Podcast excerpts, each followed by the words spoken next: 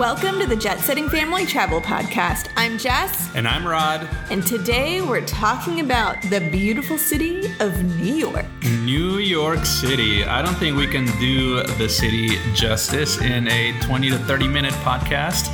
And especially since we were only there for like 5 days, but we're going to try. Every time I think about the intro to this podcast, I just want to sing, "In New York." Oh, yeah. "Concrete jungles where dreams are made of." We are a horrible in that singer, Empire State of Mind. Yes, the Empire State of Mind. I know recently also we have a Taylor Swift fan in the house, our daughter Nora. She has been singing the Taylor Swift songs, one of which is "Welcome to New York, Welcome to New York." So many songs about New York. But we had an incredible few days there. I would say, first off, tip number one is we didn't have enough time there. So New York is huge. It's vast. I feel like even if you had a month, it wouldn't be enough time. But we only had 4 days. Right. 4 days that were jam-packed. So much fun. We saw a lot. But I think that 7 or 8 days would have been like less rushed. I think so. I mean, you need to manage your expectations, right?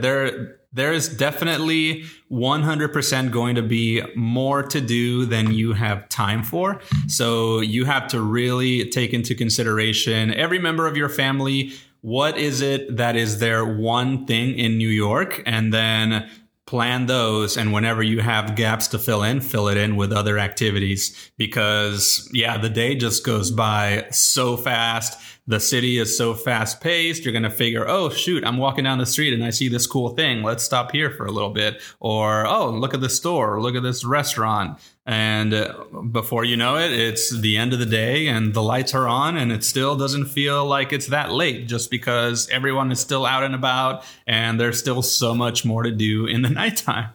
But let's start off with some of the iconic New York things that I feel like if you're a first timer, you have to do. If we go back again, we might not take the time to do. Yeah. But it was one of those kids must see the Statue of Liberty the first time they go to New York. It's like a requirement. I think this is also because when Jess was young and visited New York City, that was one of the things that they did as a family. Went on the ferry, went to see the Statue of Liberty, then went to Ellis Island afterwards. So I think this was also, it's like for me, I didn't necessarily need to see the Statue of Liberty from up close. It's like I've seen it in movies countless times. I didn't feel like, oh, I have to be in the island where the statue is, right? The kids need to see. To me, it was like the kids' first trip to New York. This is like such a symbol of our nation and our country. And they needed to be there to see it. Was it the most exciting thing we did in New York City? I will say, like when you're on the ferry, because when you go to the Statue of Liberty, you're going to get on a ferry and it's going to do typically 2 stops. It stops at the Statue of Liberty. And then after that, it goes to Ellis Island and then back. I believe it leaves from Battery Park. Is that where we left Battery from? Park on the south end of Manhattan. Yep.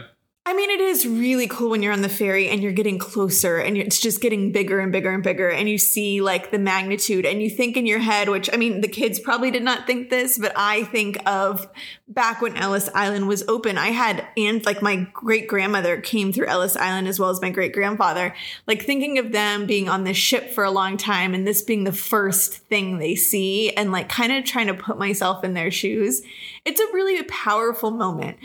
I think for the kids, I thought it was very important for them to see it from a history perspective, from an American perspective. I think it's just well known around the world. Is it the most exciting thing? I will say the Statue of Liberty itself, I mean, it's on a tiny, tiny island. It's like a cement island. All there is the Statue of Liberty, a little coffee shop and a gift shop. We chose not to go in it. You can I think climb. you have to buy separate tickets to either go on the pedestal. So it's like the main floor of it, the base, or you have to have a separate ticket to go up to the crown.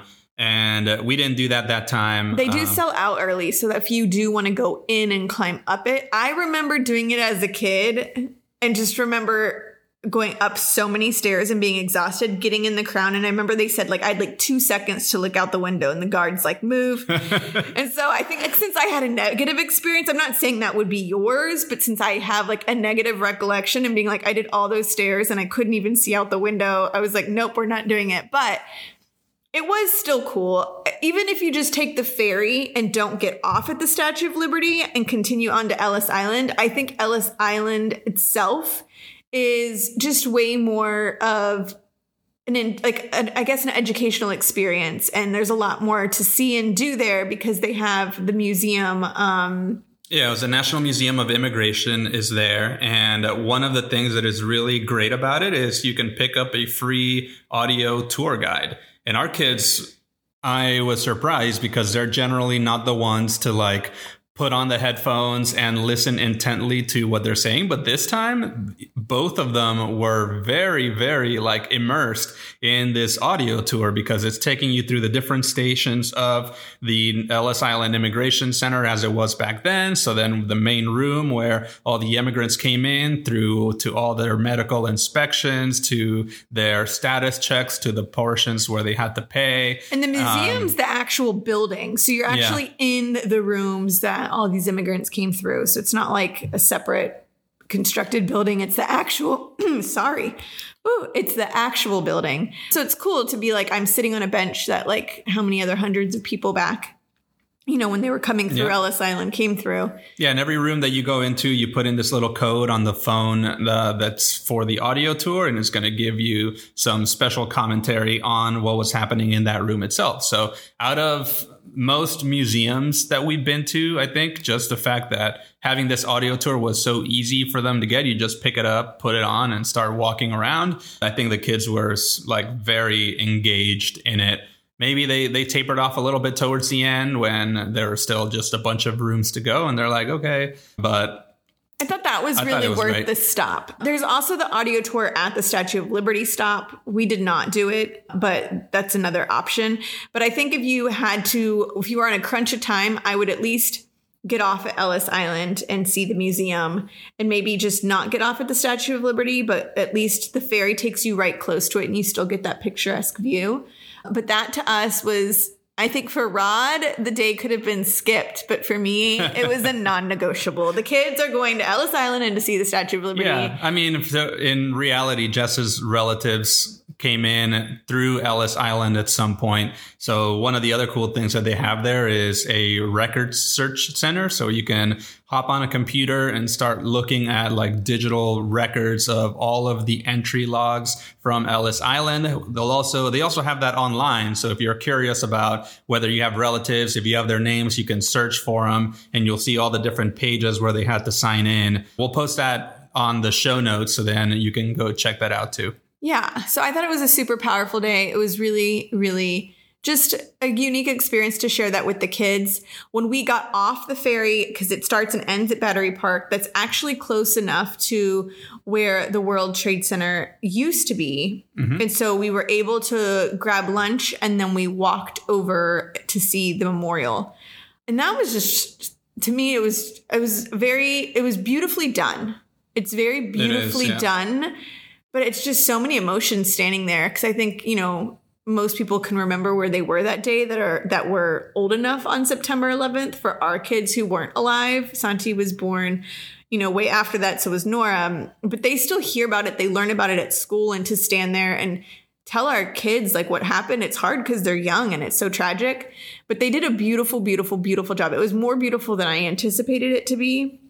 To be able to stand there and see, you know, all of the names etched on the stone and the waterfall or fountains. Yeah. And it's a huge contrast to the rest of the city where there's just in the rest of the city, there's always honking and it's loud and there's people walking around. And there was a distinct like mood shift in the 9/11 memorial space where it's more muted, people are more quiet. All really that you hear is the sound of the water that's falling into the basis of where those buildings used to be, where that memorial is now. So it really does like give you a really nice space for reflection if that's what you want, or you're looking for a kind of quiet rest from like the hustle and bustle of the city, then that would be a good place to go. Yeah. So I think that was another one of those places that was a must see on our list. And it was a quick walk from Battery Park. So definitely you could easily do those two in one day. Yep. Speaking of hustle and bustle, moving northward up Manhattan, then you have Times Square. We actually stayed at a hotel in Times Square.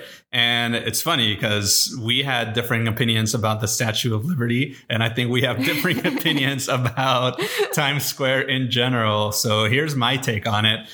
It is hectic. As hectic as you can possibly imagine, the masses of people walking through, all of the billboards, the noises, it's sensory overload. It is sensory overload. There's certain smells. I wouldn't say it necessarily smells great. Like no, the city in general, I don't think smells great, but it has this distinct smell that you're like, okay, I'm in the city. No, the smell of Times Square, I will say. I loved our time in New York City. I think I enjoyed it more than I ever have and want to go back for a longer period. But something I hated, I will say, this was a huge negative to me, and this is coming from a very open-minded person. But Times Square smelled like marijuana. Like, that's what it was. To me, I'm not bothered that it's legal or whatever, but the fact that I never realized you could smoke it publicly in New York. Yeah. And when you get on these crowded street corners in Times Square and everyone's smoking marijuana, it's like my kids were walking through clouds of smoke. I was like, literally at some point, it's like, I hope they don't get high on this walk.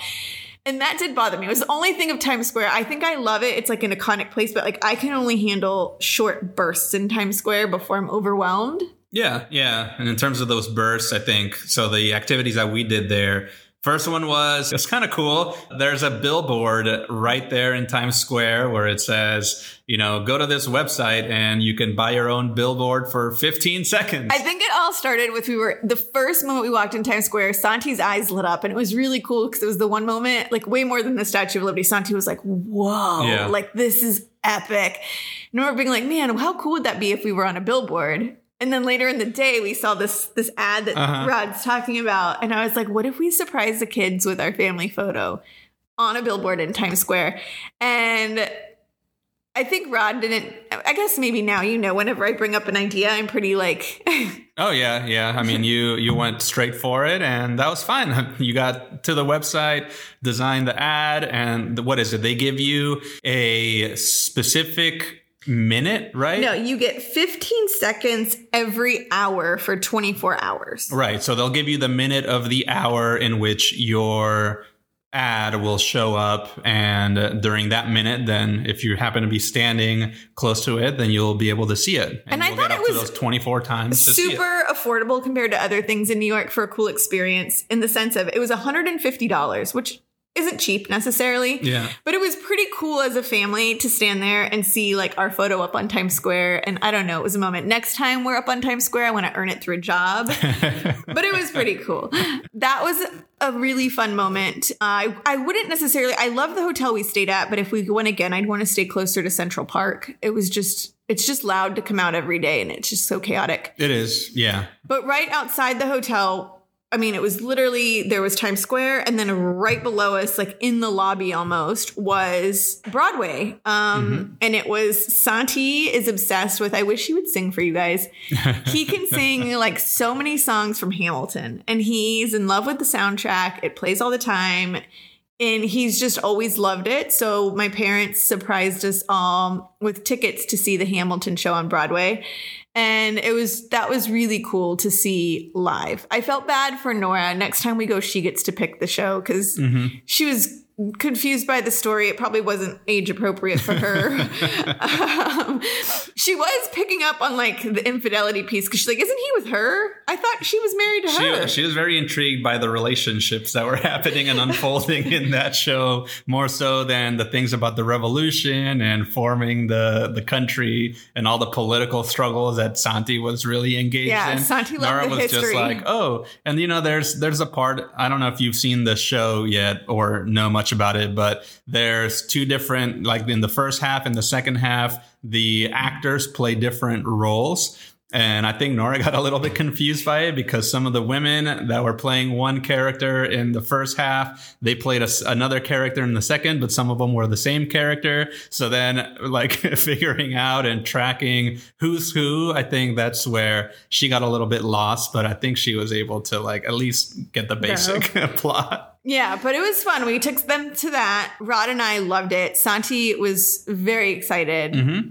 Nora, next time we'll go to like Lion King. But yeah, I mean, there's tons of shows. One of the things that we did see, we already had tickets for our show, but there are a lot of kiosks in Times Square where we would see people were lined up for like the last minute tickets of the day that were unsold for different shows. So if you have a show that you're not necessarily, or like you don't necessarily want to see a specific show, but you want to catch something on Broadway, you can go to these last minute ticket kiosks and you can get discounts. Sometimes they're pretty steep discounts on those tickets to go see a show.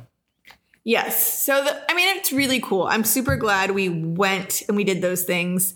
But there was also just staying in Times Square. I thought it was just harder to get sometimes to and from places, even though it's a central location. Like it's just harder to get a cab because it's just packed there. Mm-hmm. But it's a cool experience to see. From there, we were able to also walk to shopping. Hold on. So, yeah, we're talking about cabs. There is one specific cab that we happen to take that you should just not do. So you'll see these all over the place. They're the pedicabs. So they're like the bicyclists with the little seat on the back. You see them mostly like sitting. This is where we got in the pedicab, is like right when the Broadway show exits. Like they're lining Broadway. They're like waiting for these shows to come out, to just have one of these lovely calm tourists hop in the back. Yeah. Yeah. And I think it was our mistake to not really verify what the price of it was. That was mistake number one. Mistake number two, we had, I think it was like a 12-minute walk to our restaurant.